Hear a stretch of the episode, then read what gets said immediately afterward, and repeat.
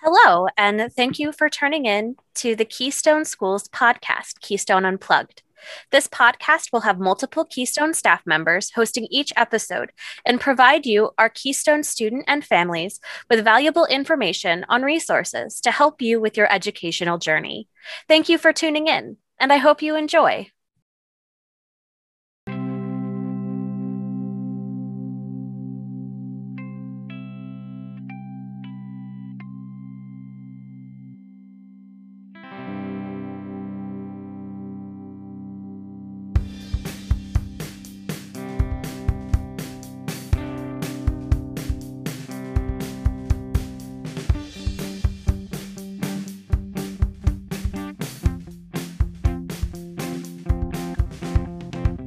Today's episode of Keystone Unplugged, precariously titled The Snowball Effect.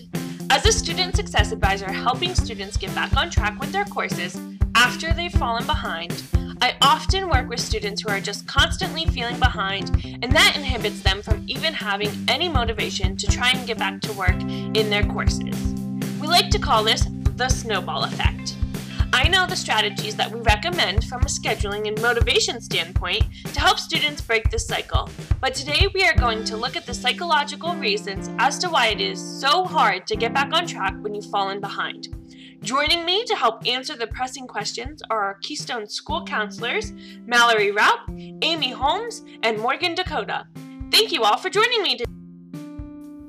We all know and have experienced that feeling when you have been putting something off for so long that by the time you get around to it, it seems like you're never ever going to be able to complete the task and be successful. It's an awful feeling and so difficult to overcome.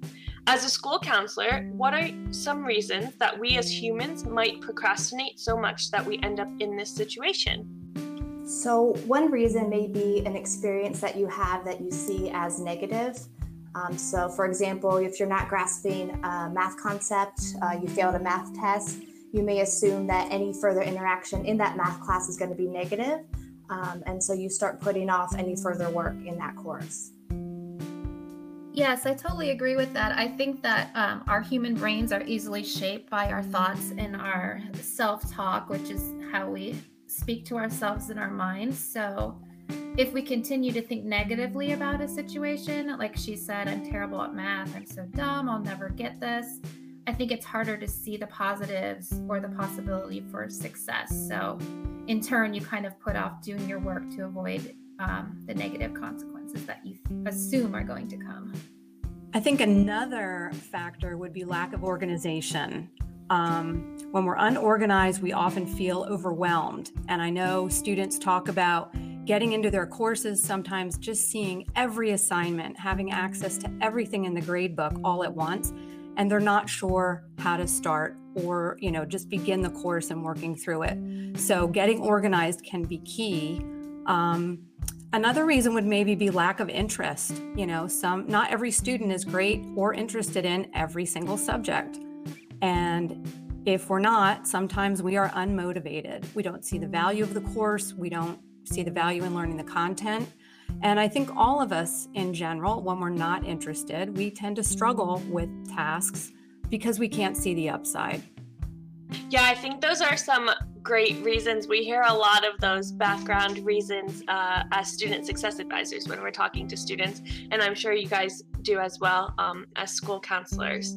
So, if we end up in this situation, what are some techniques from a school counselor viewpoint that we can use to break out of the never ending snowball effect cycle of constantly being behind as it pertains specifically to Keystone? So it's important that you maintain a routine, but also you want to make sure that you take time um, to participate in those activities that you enjoy. So reserve time in your schedule for breaks. Um, give your you know your mind a little break and do those activities that you enjoy doing outside of your schoolwork and outside of Keystone.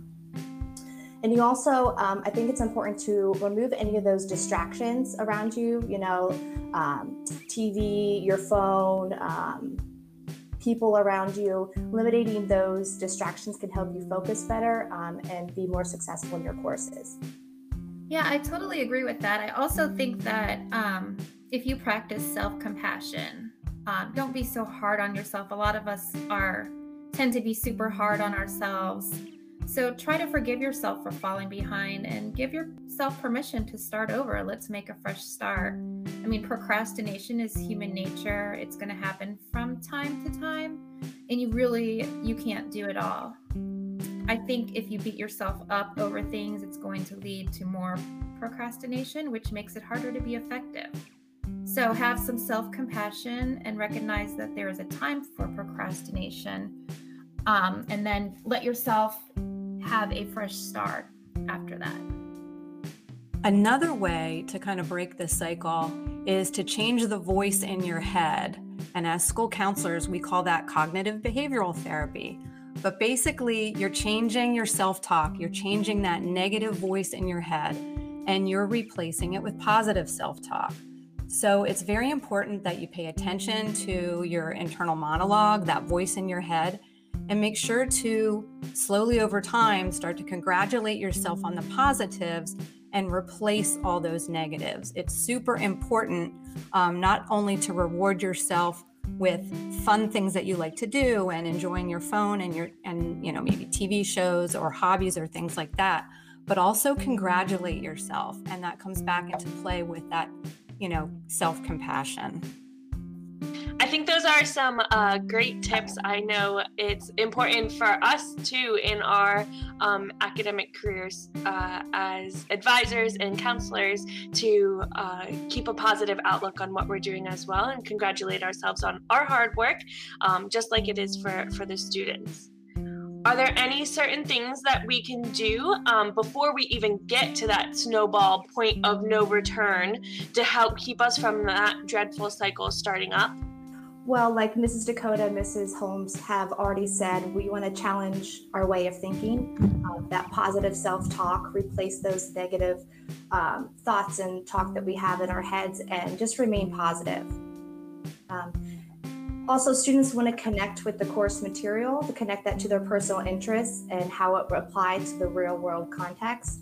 So, how will this material be used in the future for you? This will help you become more invested um, in the course, and in return, you'll be more successful. I think that you could also, here at Keystone, work with the student success advisors, such as yourself, to create, um, together, you guys can create a schedule to maintain motivation. Um, sometimes, if you work with one of our SSAs, it can help you create a schedule that will work with the courses that you are taking and work with what you're doing outside of school. You could also contact the school counselors um, through the guidance department just to ensure that you're in the appropriate courses. You could discuss alternative courses with us or even options that you may not know about yet.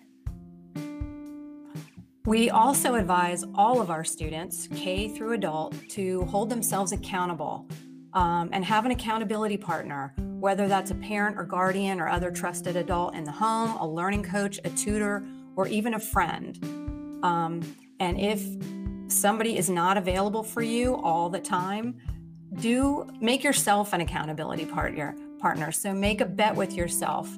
Um, plan rewards for yourself. So when you have completed a challenging section of a course or a challenging assignment or a whole course, make sure you give yourself a reward. So you've got a focus and a goal to achieve.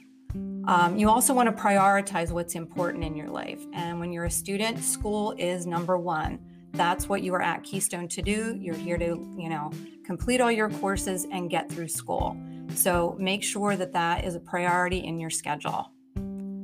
Another way to beat procrastination is to focus. Uh, we often often get distracted from projects or assignments by other work.